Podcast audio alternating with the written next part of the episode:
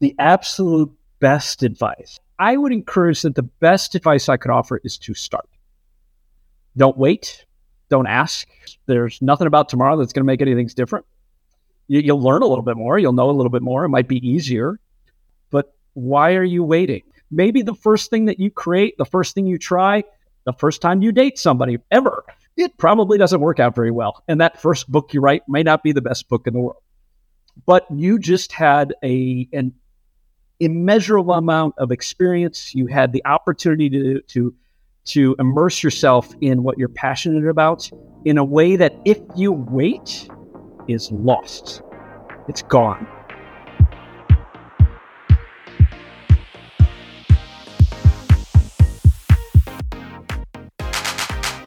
Welcome to Professional Profiles, a podcast where I interview industry experts to understand their jobs, learn about their journeys to success, and uncover the strategies they've used to find it.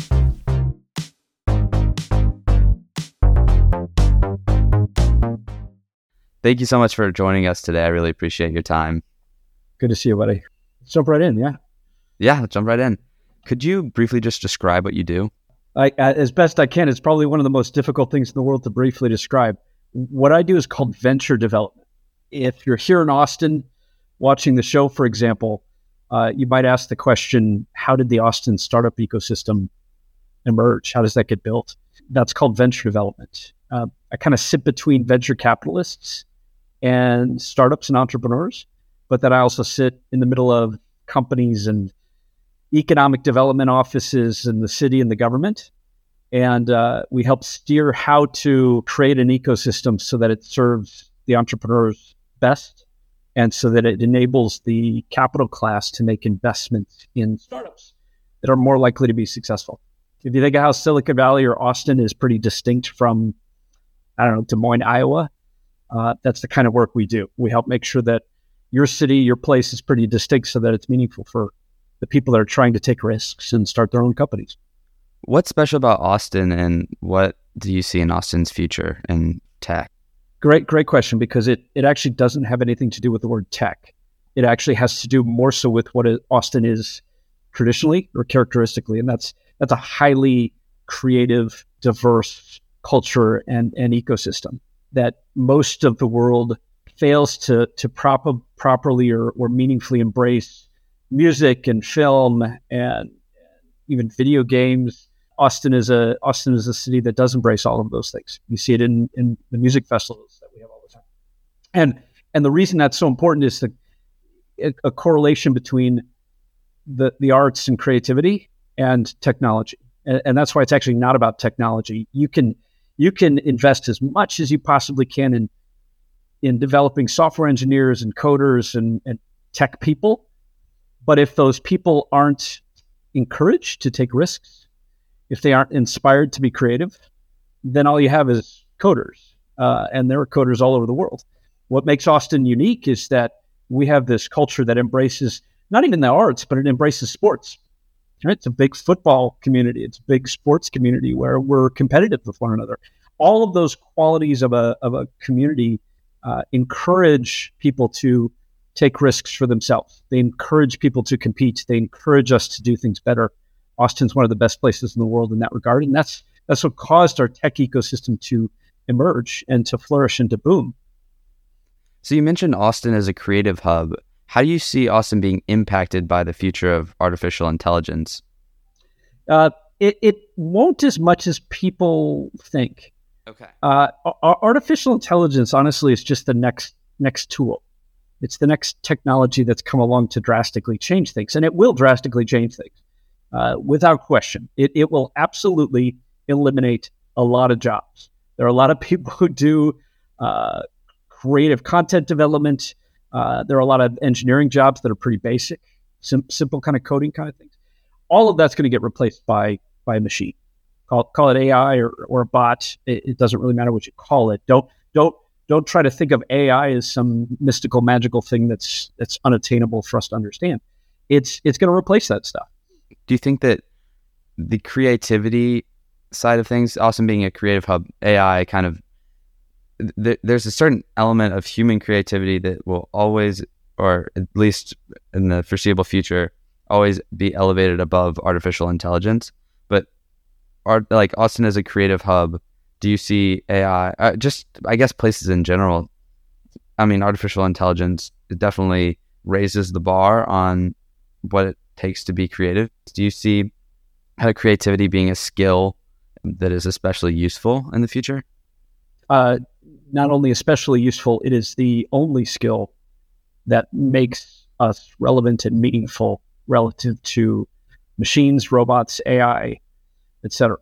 That's why Austin has such potential, and that's why in your schools or in schools in general, the professional class today is desperately pushing education to focus on the arts. Teach music, teach art, teach creativity, keep supporting the sports. I don't care at all whether or not we teach our kids math and how to code JavaScript, because a bot is going to do that. A machine is going to do that. Certainly we need the technical skills taught, but if we don't continue to encourage and support and inspire people to be creative, you are no more valuable, you are no more relevant than that AI. It is a desperation for the future of humanity and for the future of the economy that we support the creative side of things. So I want to shift more to your work in entrepreneurship, because you work with a bunch of entrepreneurs and help them market their companies, right? Fair way to put it, but we can elaborate. Okay. Yeah. Could you elaborate on that? No, sure. So we don't help market them. So the most important part of what every startup does and what every entrepreneur starts out to do is marketing. And marketing doesn't mean promote the thing. Marketing means understand and study the market so you can figure out how to be successful and what to do. Most startups fail because they don't do marketing properly, they don't do it well, or they don't prioritize it. What we do is what I just did. We teach people that. We teach founders the first things first. We teach founders what to prioritize and how to do that, whether it's marketing or it's how to decide on what kind of software infrastructure to use, or it's how to build a team capable of sustaining all of the difficulties and challenges of being an entrepreneur. We run people through a 12-week incubator, a program that teaches them and works alongside them. Doesn't work for them, but works alongside them to make it more likely that their startup is going to work. And I say more likely on purpose. Roughly 90% of all startups fail. If you want to be a startup founder, everybody, good luck. The odds are better that you go gamble in Las Vegas because we know with certainty that you are very, very, very likely to fail to such an extent that we just tell people you're going to fail. It's not going to work. We're in the business of reducing that rate. And so rather than promising or committing that we're going to make it successful, because you can't do that, we can't do that.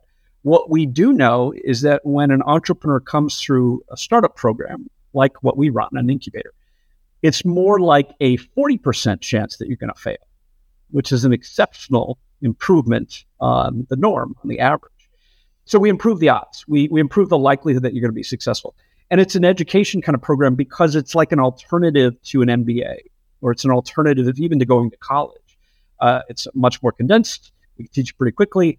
And two, the odds are such that if you're a young person starting a company, you're more likely to fail. However, if you come through an incubator and you're still likely to fail, we've now given you the tools to be much more successful in the future, maybe with a second startup or a third startup or getting involved in the startup ecosystem in some other way.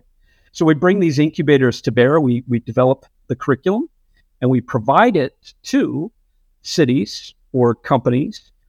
We provide it directly to people that want to just take the programs with us. We even provide it to universities and on occasion high schools where they want to provide to the students or the participants or the employees in that company the same kind of curriculum and the same kind of program. So we can reach a lot more people and teach a lot more people than those who are just directly interested in working with us to start a company. So what have you seen that separates the people that fail and the people that succeed in the industry? Great question. A fixation on problems is required. You have to be fixated on the problem. Almost entirely, we see startup founders fail because they want to focus on a solution. I want to build this thing I want to build. I think this is the solution. I guarantee you, you are wrong. I guarantee it. There is no certainty in the world other than the fact that if you think your solution is right, you are wrong. What we look for is a fixation on the problem. I am desperately passionate about the fact that AI, since we talked about it, AI is going to eliminate a lot of creator jobs. Okay, great. What are you going to do about it? I don't know, but I'm going to do something about it because I'm passionate that that is a problem. I'm going to fix that problem. That's number one. Number two, I used it in some of my language just now. You have to be passionate. Too many startup founders want to start a business. They want to make money. That is not the right setting on which to try a startup because you're likely to fail and it's going to cost you money before you make money. It's going to take a year or two before you make any substantial amount of money, if at all. And so if you're not passionate about merely the fact that you're starting something that hopefully will solve the problem, you're just not going to make it, period. And then a third thing, and the third thing is a tremendous depth of knowledge or experience, because you can get both, you can get either, in a certain sector, in a certain thing that's distinct. And that thing is not tech. Tech is a horizontal. It's not that I have a lot of experience in business or I have a lot of knowledge about finance. No, those are horizontals. Maybe you have a tremendous amount of experience or knowledge about, the pet care business, pet care sector. Great. Now you can likely accomplish something meaningful and successful in that context. That's what we look for. It's those three things. How would one locate a niche that needs help and has a problem? That's kind of the catch. That's a catch-22 sort of question. You can't seek it because it's a question of who you are. And to be frank, what we find as well is the startup founders who fail are startup founders who went looking for a problem and decided that they wanted to solve that problem. Well, in having to look for it, clearly you don't have the knowledge or experience and you don't have the passion for it because you're looking for something to take on. That's a fine way to try. That's a fine way to maybe learn how a startup works is you give it a shot, but it's not going to work out. I can guarantee it's not going to work out. What happens is we find founders who are successful are often already doing it, whether they realize it or not. Maybe you have a blog and you write about, to stick with that sector I shared, maybe you have a blog and you write about the pet care business. Okay, then obviously you care about it. You're doing something about it. Maybe you start a podcast interviewing executives and founders and CEOs about something. Great, that's a start. And it's a start that's relatively simple, much more simple than building an entire company. And it gives us all some insight to the fact that clearly this person has a passion and an interest in something in particular. Why is Charlie running this podcast? Well, to help young people, as you share, to help young people get better exposure and better insight to what we do at my age. Awesome. That means there's a problem there, which is that younger people don't have that exposure and don't have that access to us. You're addressing that in some meaningful way. Maybe there's a more meaningful way that you can address it as a problem and actually build a company around it. That's what we're looking for, that you've already found something that you're passionate and interested in solving. So you would recommend that people, they don't jump into I want to be an entrepreneur. You say, okay, gain some insight on a certain field or a certain profession. And then from there, you can't really force it, right? Yeah, you can't really force it. Passion can't be taught. Right. The word entrepreneur is actually mischaracterized a lot. Entrepreneur was not being business owner. If you're a business owner, you're a business owner. And most business owners are not entrepreneurial at all. Entrepreneur is more appropriately associated with the idea of someone adventurous, someone like an explorer, that they're fixated with constantly trying new things and experimenting with new ways. And whenever they see something wrong, an entrepreneurial person does something about it. They don't need permission. They don't even ask for permission. They don't care if other people are disappointed that they failed in trying because their personality is such that they have to do something. That manifests as passion for something. And so, no, you can't really raise your hand and say, I want to be an entrepreneur, because we can teach you how to start a company.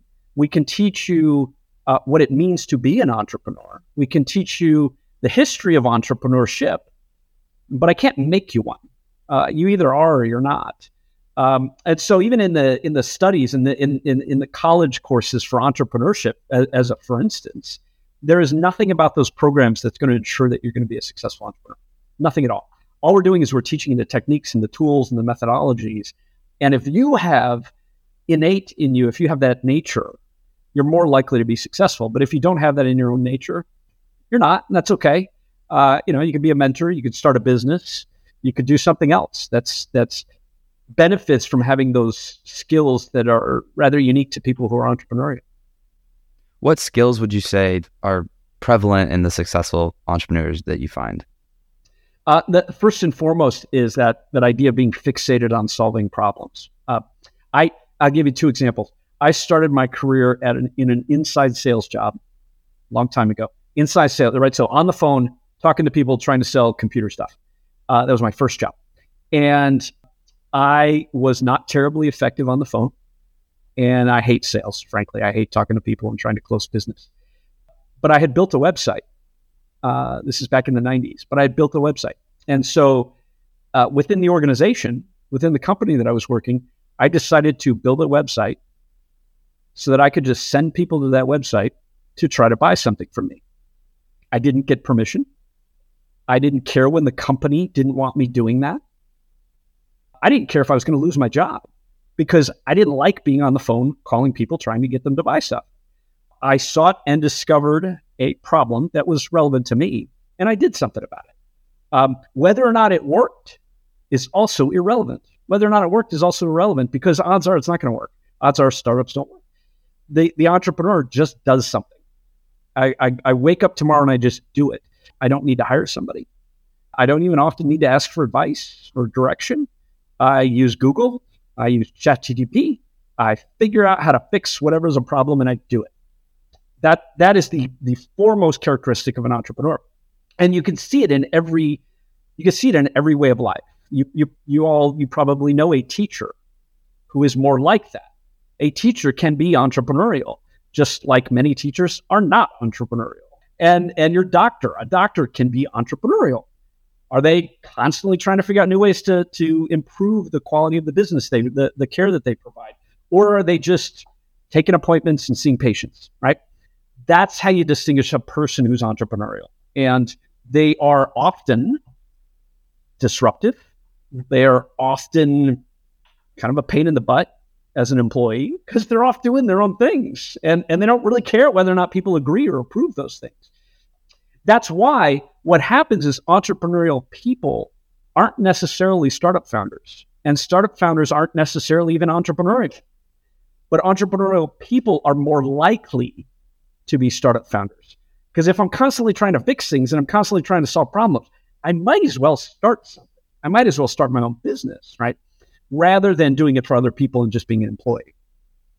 But there really isn't actually a direct correlation. Most business owners own one business. They run that one business. They run that business very, very, very well. But that wouldn't be characterized as an entrepreneur. That's a business owner.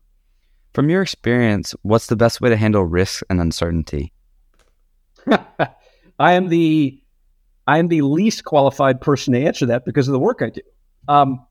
Or perhaps I'm the most qualified person to ask. And it's that at the end of the day, you can't.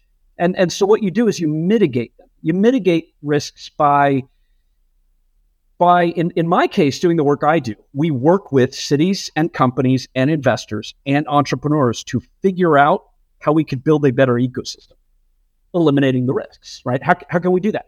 Well, we could, for example, develop together more co-working spaces and places and properties where everybody can get together without spending as much money, and we're more likely to collaborate and connect and discover new opportunities. That would mitigate the risk of being a startup founder. See, that's a good example from my world. Can I eliminate the risks? No, we can never eliminate the risks. So as you, as an entrepreneur, as a would-be founder, can you think that way? Can you do that? Well, if I want to start something, how can I eliminate the risks? Well, I don't have any software development experience. Oh, okay. Then go talk to those people. go meet those people. Don't just hire somebody to do it.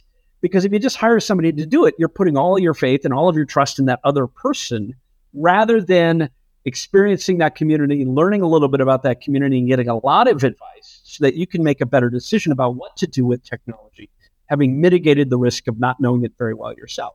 You don't have to be the CTO or the software developer or the engineer, but you eliminate the risk by better understanding how it works and by surrounding yourself with people that can advise you and counsel you so that you are better prepared to make a decision based on the information you have.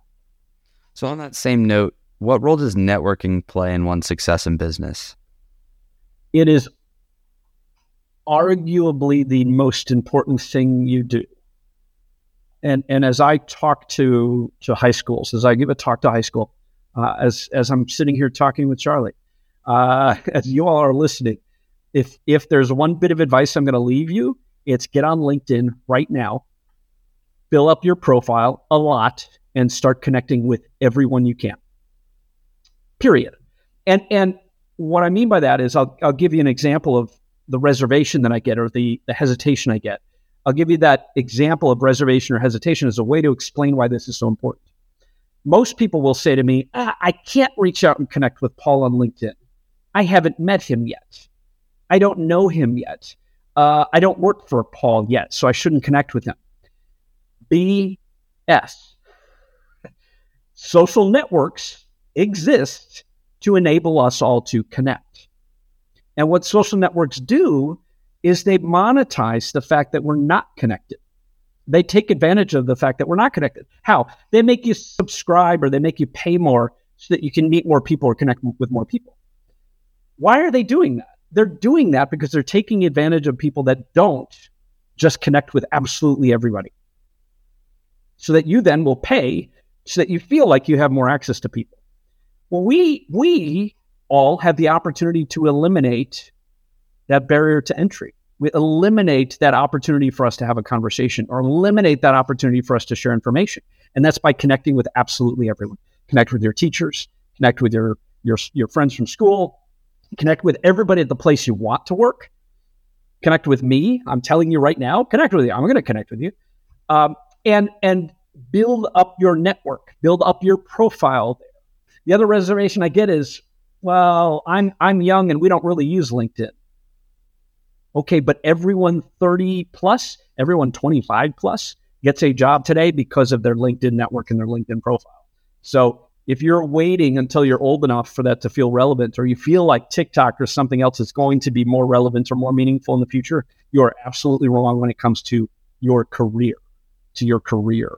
I haven't looked at a resume in 15 years. You cannot send me a resume. I don't want to see your resume. I don't believe your resume. I'm not going to waste my time looking at your resume. I'm going to look you up on LinkedIn and decide for myself whether or not you're a valuable addition to my work. And if it looks like it, we just get going. That's how we connect. That's how we start jobs today. What's your perspective on failure? You will fail. Everyone, you will fail. Now what? If you are afraid of it, you're essentially doing nothing. So good job. Not only are you not learning, but you aren't trying. You don't have the opportunity or the potential for something to be successful because you are just sitting there on the couch. You will absolutely fail. The perspective I want you to have, or the answer to give you, Charlie, perspective I want you to have about failure is in appreciating that it will happen. What's most important? You recognize it very quickly. You don't waste your time on things that aren't working. And you do what we refer to in the startup ecosystem is pivot. You pivot. My effort here is not working. This solution to the problem that I'm trying to build a startup around is not working.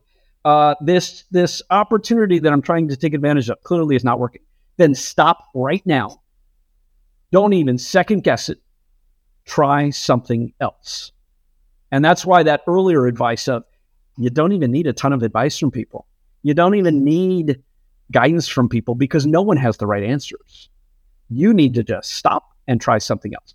We pivot a lot. We call it iteration in the startup ecosystem, that startups are successful because they iterate very, very, very quickly. They iterate very quickly in a way that they don't waste money. They don't waste time, right? As soon as you can validate and test whether or not what you're thinking will work or not, the better. Because odds are it won't work. And you need to figure that out fast so you stop wasting time on it. And you need to move on to something else until you find the things that do work. The failure side's inevitable. The success side is not. So avoid the failure happening by moving on from it as opposed to not doing anything because you're afraid of it. So for those that are weary of taking a risk or putting it on the line, what would you say to those people about taking action? You know, think of it in the context of not entrepreneurship or startups, but think of it in the context of maybe those amongst you, your friends, your peers who want to go into a profession.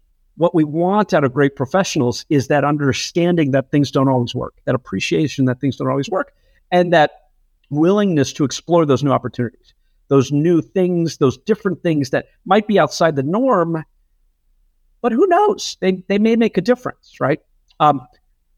That's the best thing you can possibly do, is just constantly be open-minded and recognize that no one is right. Failure is inevitable. And the only way we actually find success is to keep trying different things until something works. So how do people keep learning and keep growing and keep doors open for as long as possible? I could almost reverse the question. What leads you to believe that the doors would close? What leads you to think that the opportunities aren't always there? Because they are. In my world, not to sound like a pessimist, so take this in a more realistic way. In my world, we know with certainty, there's a ton of research about it, that startups are most likely founded by 44-year-olds. They just are. And there's nothing you can do about it. That for a host of reasons, we also know why it's studied so well. Your network's bigger. You have some wealth. You have experience. All the things we've been talking about. Can I make you 44 tomorrow? Nope. Nothing we can do about it except take the time. So when we know that, right, as a younger person, or frankly, even as an older person, right, does that mean a 65-year-old or a 70-year-old can't be an entrepreneur, can't start a startup? No, it absolutely does not mean that. But there are characteristics of getting older that make it a little bit more difficult. Maybe those characteristics are that you can't work 20 hours a day, or you don't want to work 20 hours. Well, that's fine. But somebody in their 40s can, it does. And so, you know, so it's just this center point in the economy and in our lives where that's the point at which you're most likely to be successful. And so the opportunity is always there. The door is always, always open, unless, and this is why I encourage you to think about reversing the question. The only way the opportunity is not there, the only way the door is closed is if you closed it. If you pissed somebody off or you had a job and you didn't take care of it. You didn't do your best in that job. Well, great. The door is closed. But who closed the door? You did. Not somebody else, right? There are always, always, always more opportunities, including like we characterized at the beginning of our conversation, with this fear or this threat of AI. Is AI going to mean the end of all of this opportunity and all of these jobs? No. In fact, it's going to create new and different opportunities. It's going to completely start a revolution like the revolution we saw in the 90s as the internet dawned. It's going to completely change the world. It's going to completely change society. It's going to completely change culture. Will it end a lot of things that we do now and end the way we do things now? Absolutely. Does that mean doors are closed? Nope. Because there's another one right there that is a different opportunity to take advantage of. And that's never going to change, ever. How do you think kids that want to stay ahead of the curve, how do you think that they can prepare themselves for the future of the job market?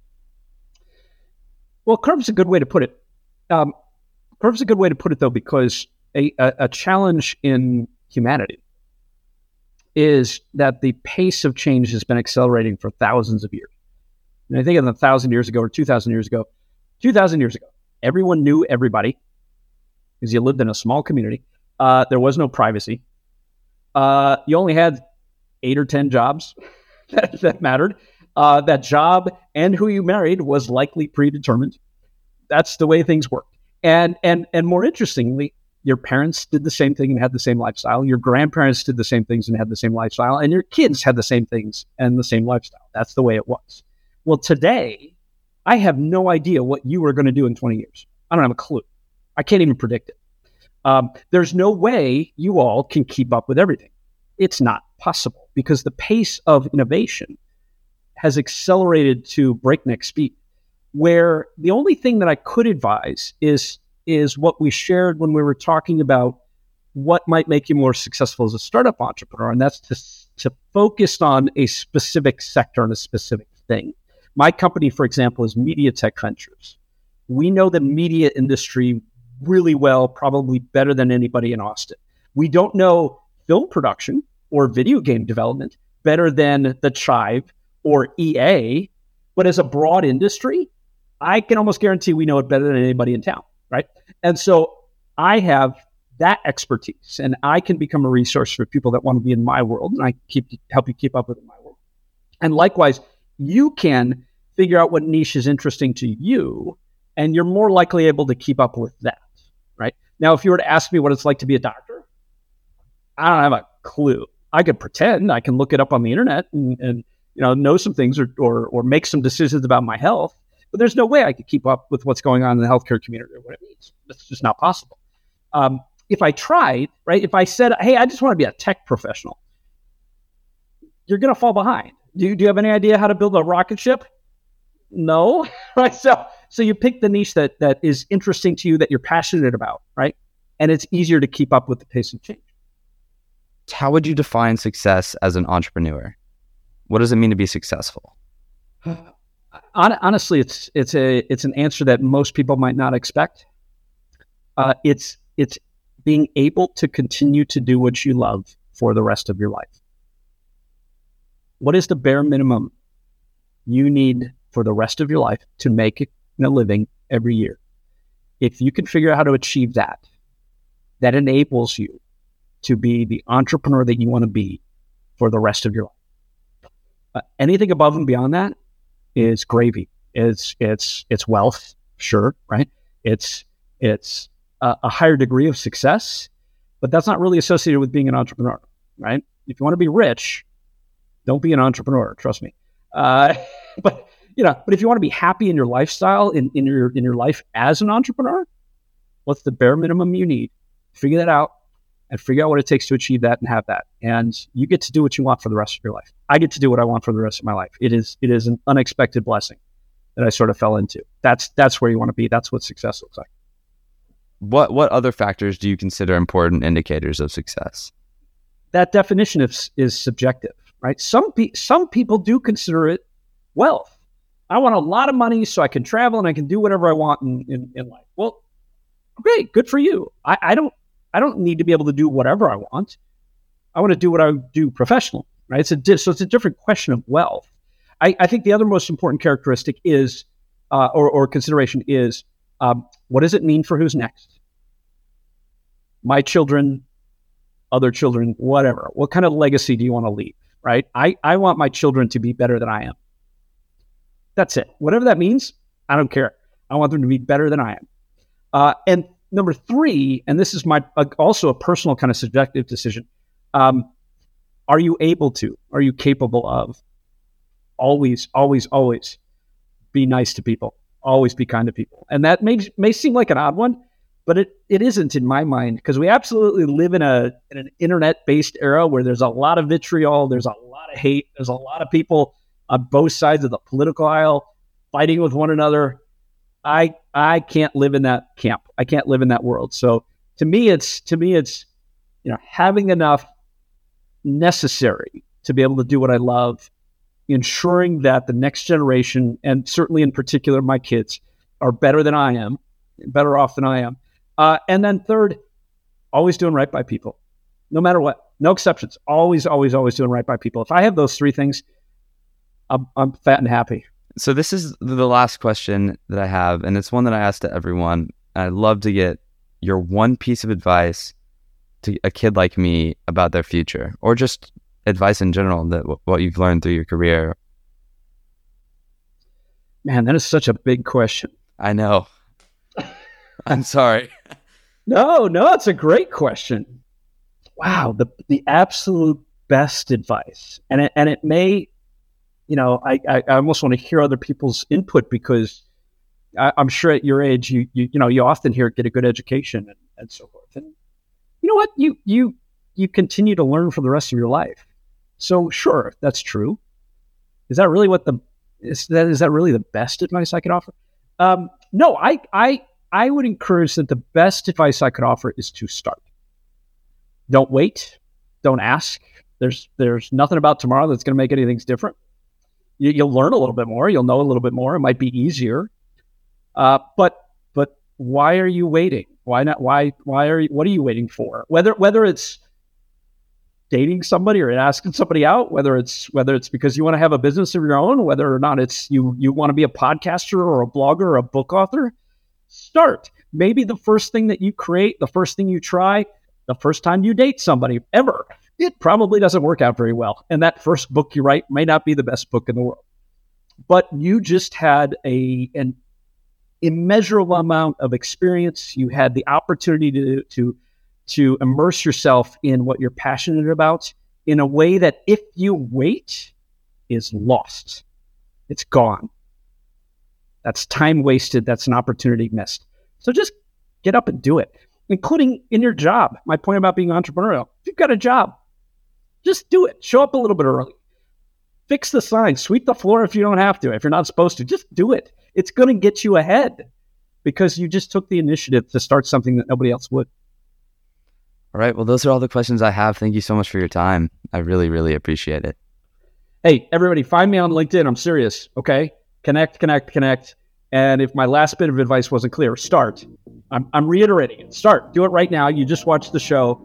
Love to meet y'all. Love to connect with y'all. Charlie, thanks a lot. This is cool.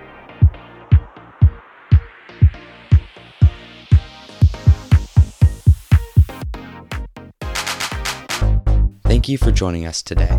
If you enjoyed the show, don't forget to subscribe to stay updated for future episodes. My name is Charlie Hubbard, and this has been Professional Profiles.